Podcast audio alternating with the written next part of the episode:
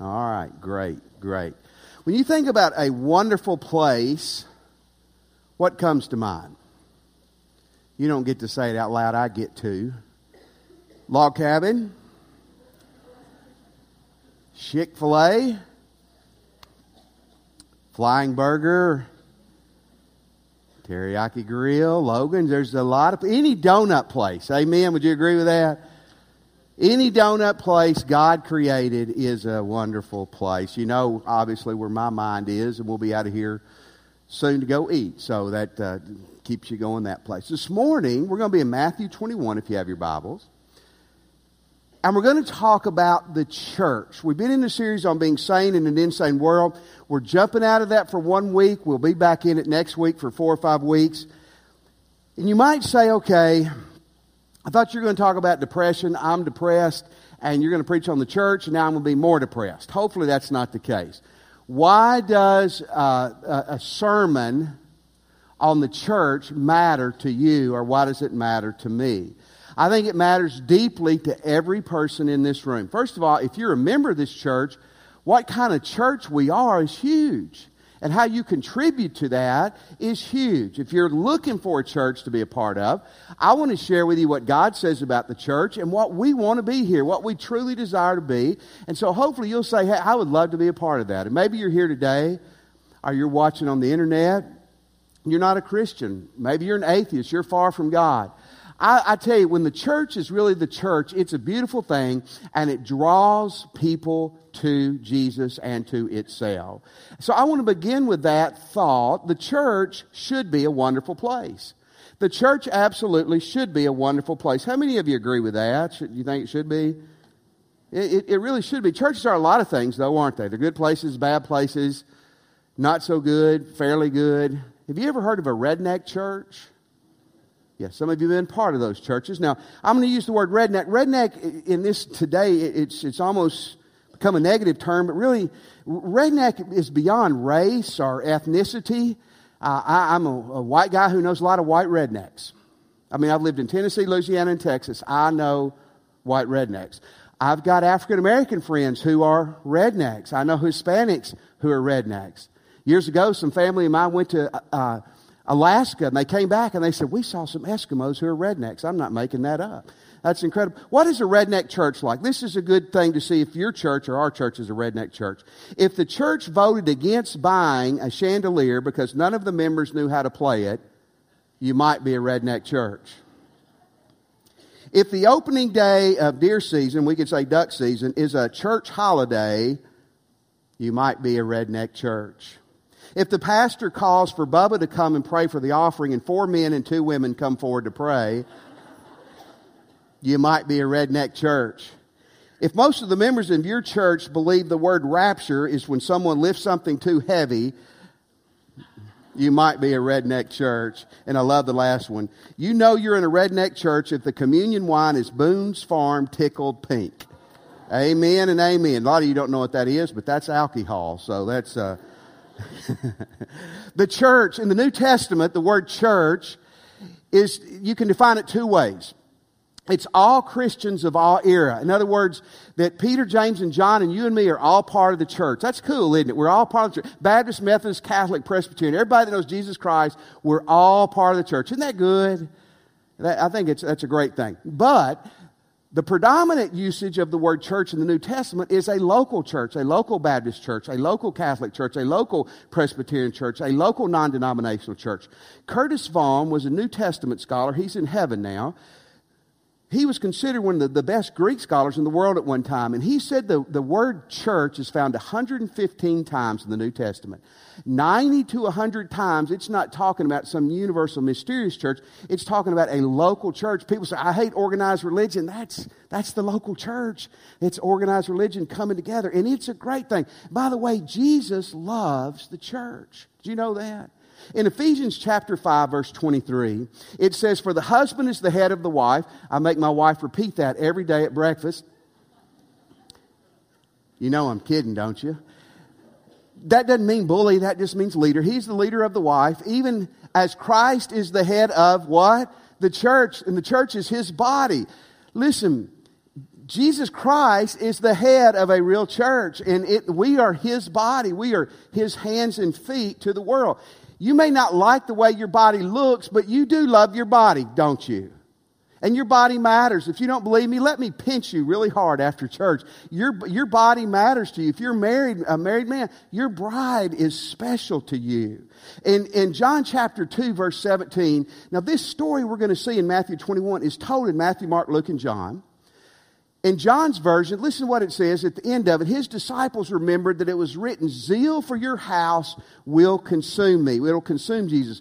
Those two, there's two words there, zeal and consume. These are words of emotion. The word zeal, when you're zealous about Tech, or you're zealous about LSU, or when you're zealous about the Patriots or Eagles, whoever it is, man, you have a passion. And it says Jesus is zealous about his house. That would have been the temple, but also the church.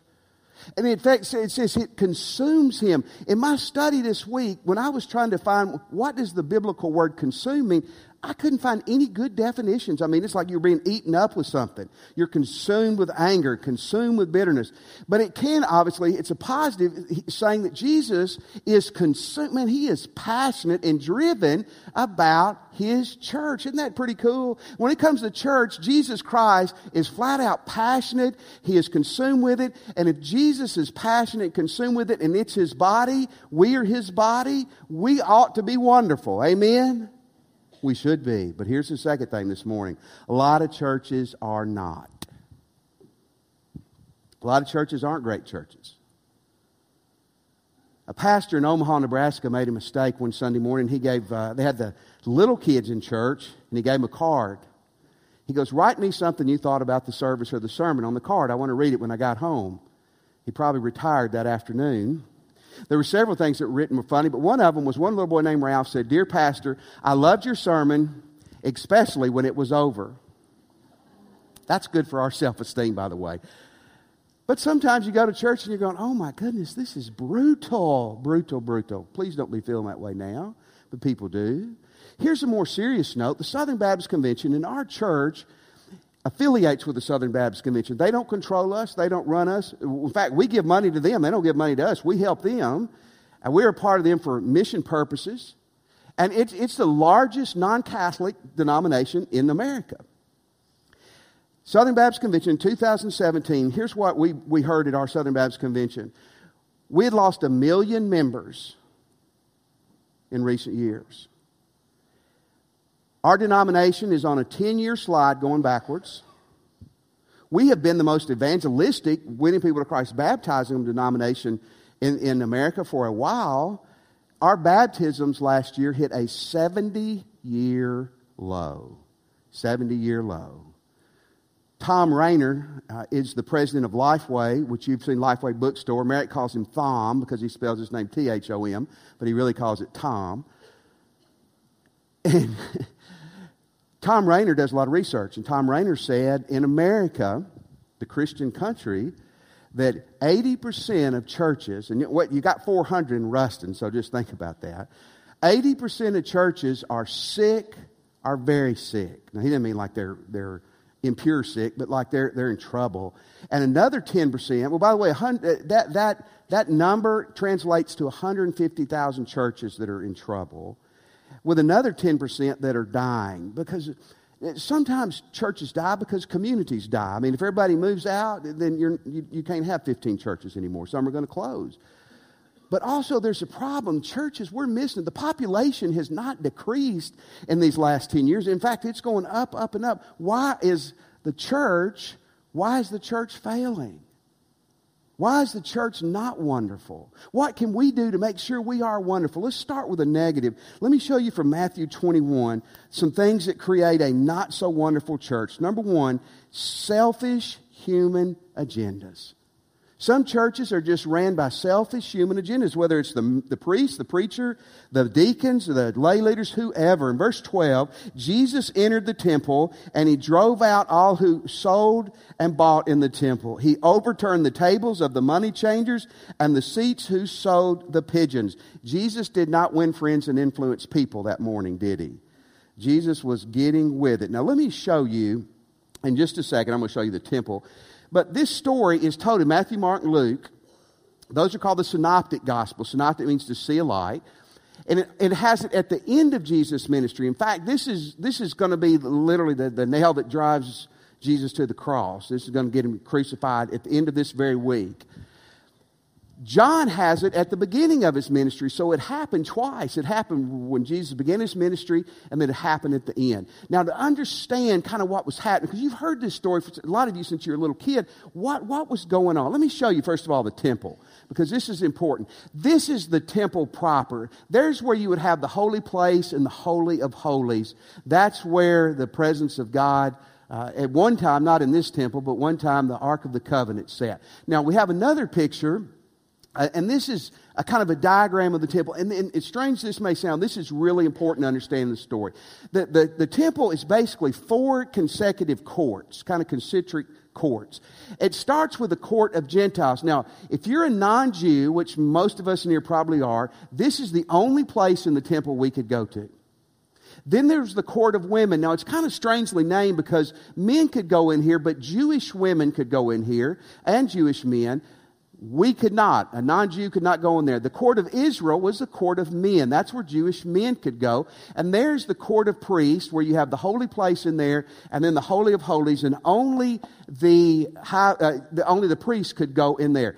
This is happening in the court of Gentiles. This is happening on the week of Passover, one of the Jewish people's most celebrated uh, holidays. So there's thousands and thousands of people here. Many of them are non Jewish people. And the only place they can go is to the court of Gentiles. So you get there. Let's say you're a non uh, non-Jewish person, but you worship God. So you go to the court of Gentiles. You've got to bring something to offer as a sacrifice. Let's say you're poor the Bible, the Old Testament says a poor person, instead of bringing a lamb or, or a cow or whatever, can bring a pigeon or a dove. So you get to the temple with your pigeon or dove, and the inspectors look at it because it, it, had to meet a certain standard, and they go, "Up, oh, that's not of that's not of good quality." But guess what? Right behind here, we have a pigeon for you that meets the standard. And by the way, this is going to cost you an exorbitant amount of money. Mm, that was nice of them, wasn't it? Yours didn't meet standards, theirs met standards, and they were going to jack you up on the price. Also, currency. Talks about Jesus turning over the money changers table. In Jesus' day, there was three types of currency that was floating around Jerusalem. There was Roman money, there was Greek money, and there was Jewish money or local money. So you go to the temple and you're going to buy a sacrifice, you had to use Jewish money. You're coming from another country, you've got to get that currency exchanged there at the temple probably to do it. If you are a Jewish man of 20 or older, you've got to pay a temple tax. And so what happens? Here comes Merrick. He's from another country, but he worships God. He brings his Roman money in there, and when they're exchanging the money, they're cheating you on the exchange of the money. So they're making money. The priests are making money. The high, the high priest are. The, the Roman leaders are. They're cheating people. And then you go over to Mark 11, 16, a little different nuance on it. Mark 11, 16, and he would not allow anyone to carry anything through the temple. What, what else was happening was Jerusalem and the Mount of Olives, what was in between them was the temple. And so people were using the court of Gentiles, the only place non Jewish people could come to worship. They were using that as, a, as kind of a side street to, to bring, it'd be like somebody walking through, coming through here in a few minutes, carrying a, uh, walking their dog and bringing their garbage. They're going to take it to the dump over there somewhere, and they just come walking through. And Jesus blew a gasket. The temple's a huge area, it's about 30 acres this whole temple area. Our property, Joshua, we said about four acres, so it's seven times the size of our property. But the only place a non Jew can worship is being absolutely corrupted. In verse 13 through 15, look what Jesus does. He doesn't call a meeting. It's written, My house will be called a house of prayer. You've made it a den of robbers. He overturned the tables. The blind and the lame came to the temple. He healed them. But when the chief priests saw and scribes saw the wonderful things Jesus did and the children crying out in the temple, Hosanna or praise to you, Jesus, they were indignant. Indignant means, man, they were hot. This is probably the only, this is how religious people do get hot. And they were like, we're going to get him. And boy, they got him before the week is over. How's that translate to us? I've heard some people say, well, we shouldn't tell, sell, t shirts or books out there because that's money changing in the temple. That's not what that's about. This is corruption. This is about people saying, This is my temple. We lead it, we run it, we've got our traditions, and we're going to do whatever we want with it.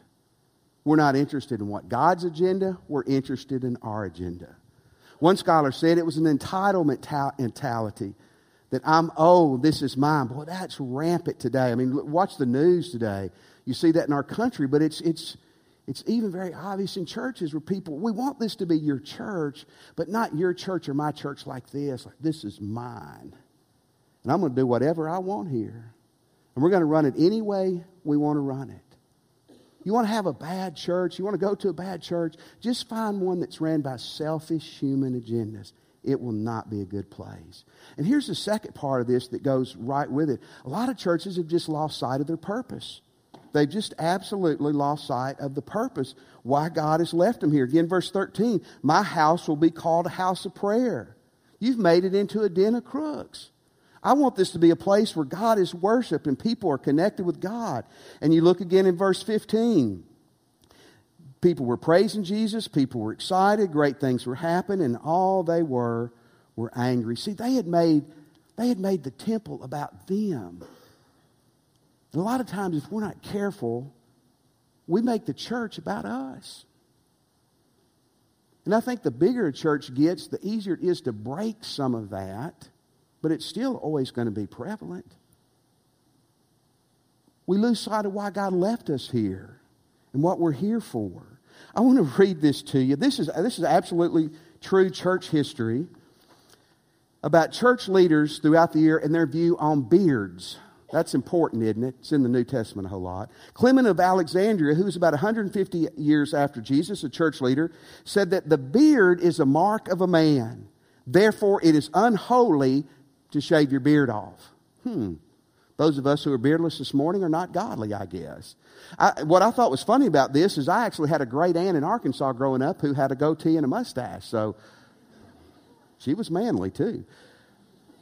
400 years later, there was a rule passed that no cleric, no cleric should have long hair, but he shouldn't shave his beard. Yet 500 years later in England, the canons of Edgar say no priest should retain his beard. Have a beard, cut your beard. Keep your beard, no beard.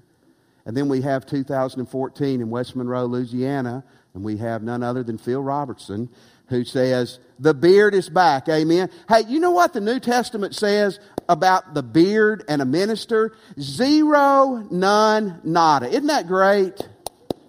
So, what should we say about it? How about Zero, none, nada. You see, when the church gets its purpose off track, the church derails. And it's not wonderful anymore. Any y'all ever been in any non wonderful churches? Tell me, uh, uh, am I speaking to anybody? Anybody know this except me? No one. Wow. Awesome. that means this church is perfect because nobody's been in a bad church. A friend of mine years ago in Texas, he'd been at this church about a year. Lovely people, but they had been dead. They'd been dead. And one month they had 20 people saved and baptized. One month. Now, to give you some context, they hadn't had 20 people saved and baptized in that church in the previous five years combined. They had a deacons meeting, and these deacons were good men. But that night they went around the room, about 20 of them, and they all would express their opinion on different things. And this night they were mad about the music. This was 20 years ago, and churches were struggling on the music. Got to sing hymns, got to sing choruses. Oh, they're singing choruses in hell and hymns in heaven, or they're singing choruses in heaven and hymns. You know, all that crazy stuff. He said they went around the room, and for one hour, every deacon griped about the music. It got to him, and he had guts. And here's what he said He said, Guys, we had 20 people saved last month and baptized. You hadn't had 20 people saved and baptized in five years. Not one of you said one thing about it all you thought, talked about was your preference of music was not being played. And he didn't even get fired. Isn't that amazing? In fact, they embraced what he said. They loved him, and he had a great ministry there. Hey, folks, if the church gets off purpose, it's done. It's only a matter of time before it's done. A guy named Christopher Wright, listen to this statement. It's deep, but it's really good. He said, God does not give a mission to the church, God formed the church for his mission. It's nuanced, but man, it's significant. A church doesn't just exist and say, hey, what should our mission be? No, God says, listen, I created you. I've got your mission. Your mission is for me and my causes. Listen, if a church doesn't do the right things, it'll fail. It won't exist in the future. Maybe a slow death, but it'll be a death. 35 years after this was happened, the temple was destroyed and it's never been rebuilt in 2,000 years. And I'll tell you about our church here and about any church around. You get off mission, you get on selfish human agendas, you may be storing hay in the building in 20 years. But let's look at a positive thing real quick. Let's be a wonderful church. Help me on that. How many of you, whether it's this church or wherever you go, how many of you want to be a part of a wonderful church? Amen. No one wants to be a part of a bad church. And here's the great thing it's God's will. It's God's will that, that every church be a wonderful church. That means it's His will for us. Two things we have to do. Number one, really be about Jesus Christ. Isn't that strange to even have to say that? We want to be a great church. We've got to be about Jesus Christ. Verse 13, Jesus said, My house will be called a house of prayer. It's a, a church or the temple is a place for people of all ages to come and connect with God and get to know God. The church needs to be about Jesus. I love verse 15. These kids are praising Jesus. And saw the, the wonderful things he did, and the children were crying out, Hosanna, our praise to the Son of David, who happens to be Jesus. Wow, isn't that great? Years ago in West Texas, and I always like to say this about West Texas Texas is huge. Did y'all know that? You got on I 20 today and drove, you could drive for three weeks and you'd still be in Texas. Far West Texas, a church was running about 100. They got up, they were doing great. Then they had a split and they dropped down to 10. You know what they split over? Where to put the piano.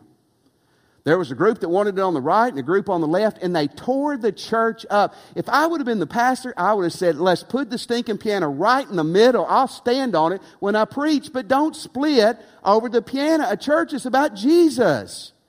Jesus said, if I am lifted up, I will draw people to me. We're going to lift up Jesus here. We're going to be about Jesus. And if we're a Jesus church, we'll be a wonderful church. Here's the second thing the church needs to be about all people. We'll be a great church if we'll be about, Do you see that word all? That's key. A lot of people don't want to be about all people. My house will be called a house of prayer. And it says, And the blind and the lame came to him in the temple, and he healed them. In Jesus' day, if you had a handicap, you were kind of pushed to the side, not with Jesus. Again, the story is told in Mark. In Mark 11, verse 17, he gives a little nuance on this. And he was teaching them, said, My house will be called a house of prayer. Look at this for all nations. And I'm going to give you something deep if you're taking notes. The Greek word all, spelled A L L. You ready? Well, you know what it means? It means all. Everybody. The word nations is not mysterious. It, it doesn't just mean Chinese, it does. It doesn't mean just Americans, it does. It, it means all people. And to the Jewish people, that was pretty radical. That meant for non Jews and heathens and good people and bad people. Jesus said, My place is to be a place for everybody. Isn't that great? Red and yellow, black and white, they are precious in His sight. Folks, I'm going to say some things, and I am not trying to be mean, but I'm going to be direct with you this morning if you want to go to a church where everybody looks like you, you don't want to go to a church. You want to go to some club.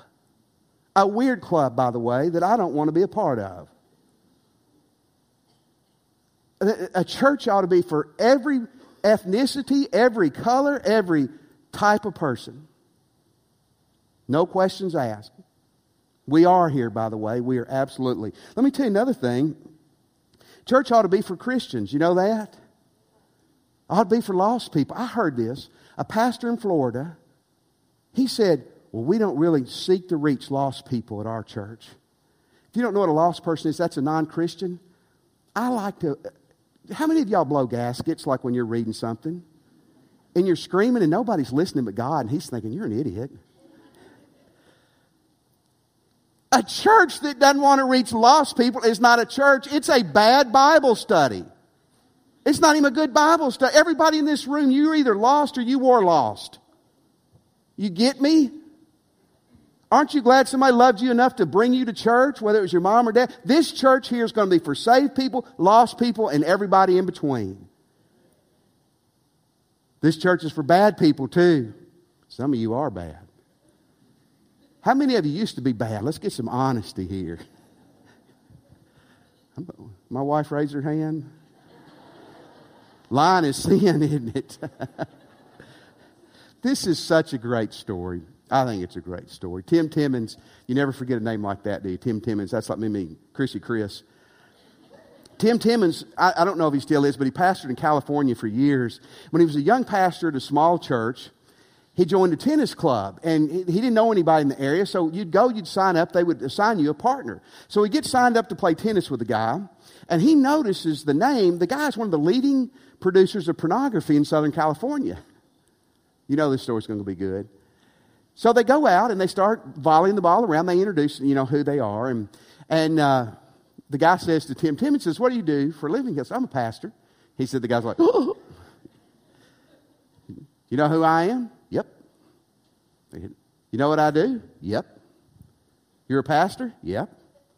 You know what I do? Are we going to talk or are we going to play tennis?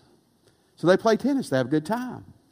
They meet again next week and play. And the next week and the next week, they become friends. Tim's praying for him. He loves him. He's inviting him to church. The porno guy, he's not coming to church. He doesn't want to come to church. They, for about a year, this goes on. Then one Sunday morning, the porno guy shows up at church. And a little church person walks up to Tim and goes, Pastor, do you see who's sitting back over there? Bob, I'm not pointing at you, but do you see. do you see who's sitting back over there in the corner of the church? Pastor, yep, I do. Do you know what he does for a living? Yeah, I play tennis with him every week. And he turns and walks off. That's when churches got defibrillators in the church because she. and you know what? The porno guy became a Christian. Isn't that great? Let me tell you something. Let me tell you something. The worst drug dealer in Lincoln Parish, we want him here. I don't know if we got a porno dealer, we want him here. Now, listen, to become a Christian in our church, to join our church, you got to become a Christian, which means you're going to profess that you're following Christ and that you you have a desire to turn from your sins. In other words, if a guy's the leading drug dealer in Lincoln Parish, he needs to come and join and say, you know what, with the help of God, I'm giving that up. But we're all going to struggle. But we got to be a place for everybody, for all people. Chuck Smith was a pastor in California in the 60s when the hippie, they called it Jesus movement, when a lot of hippies were becoming Christians. And they would come into church, and they didn't know how to come into church. You know, they hadn't been trained in it. And so they were coming in, and they were getting sand everywhere. And, and one of the leaders of the church said, Pastor Chuck, these hippies are coming in and they're getting sand in the carpet. What do we need to do? They were wanting him to say, Tell them to leave, get their hair cut, clean up, and come back. Chuck said, Pull the carpet up. Are y'all with me? They want him to get rid of the hippies. Chuck said, let's get rid of the carpet. We don't want to intentionally destroy our building, but people are more important than our building. See, we're going to be a wonderful church, and we got to be about Jesus, and we got to be about all people. And I'm going to bring it together and just tell you this a church built on these two things will be a wonderful, miraculous place. We will be. I'm not going to read it again. But when Jesus shows up in the temple, people are getting healed, people are getting saved, lives are being changed. You know what? When Jesus is turned loose in the church, as strange as that may sound and need to happen, when Jesus is turned loose in the church, it's wonderful. Let's turn him loose. Let's turn him loose. Let's be a wonderful church. I read this this week, and it's really encouraging to me. To be a great church for you for your grandkids, your kids, for future generations, two things fundamentally have to happen. You got to have a pastor and in a church our size, a staff that's willing to say, we'll do whatever it takes to reach people. We'll do whatever. We're imperfect, but I think you have that. The second part is you. You got to have a majority of people. You're never going to have 100% in a church this size. You got to have the majority of the people that are willing to say, "Hey, preacher, we're with you. We want to do whatever it takes to be the church Jesus left us here to be." Will we be that? Let's pray. This morning, if you're a Christian, I'm going to challenge you more in a moment. I hope God's ringing your bell. And I hope you're ready to make some moves with Him even today. If you're not a Christian, what you need more than anything else is Jesus as your Lord and Savior.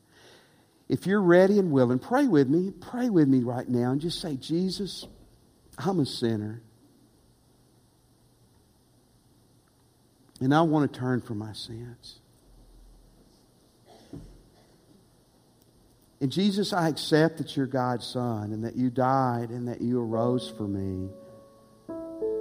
Come into my heart, Jesus. And I surrender my life to you. Let me have your attention. We're going to stand in a minute. Maybe you just prayed and asked Jesus to be your Lord and Savior. Or maybe you're ready to do that. Would you come when we stand? Maybe you're not comfortable walking down in front of a lot of people. That's okay. I'll be at this door after church. There'll be other ministers around. But before you leave the building, settle the deal with you and Jesus. Maybe you're here today and you'd like to join our church. I've laid out to you who we want to be. Come help us be that. You can join, you can come when we stand, and you can come and join. Are you, again, you can do that after church. But do that if God's leading you to. Maybe you're here today and you're a Christian. Many of you, you're members of our church, and many of you are helping us be what we feel like we should be. Keep it up. Keep your foot on the pedal. Maybe you're not. Maybe you're, you're, you're kind of apathetic. It's easy to get that way. You don't want to stand before God someday and say, you know what, I coasted for 10, 20, 30, 40 years when I could have helped the kingdom of God in my church be what it should be. Christian, come on. I don't think there's many here that are resistant to what God wants. But if you are, man, repent of that. Come and pray with a minister. Come pray at the altar. We'll be down here waiting on you. Let's stand.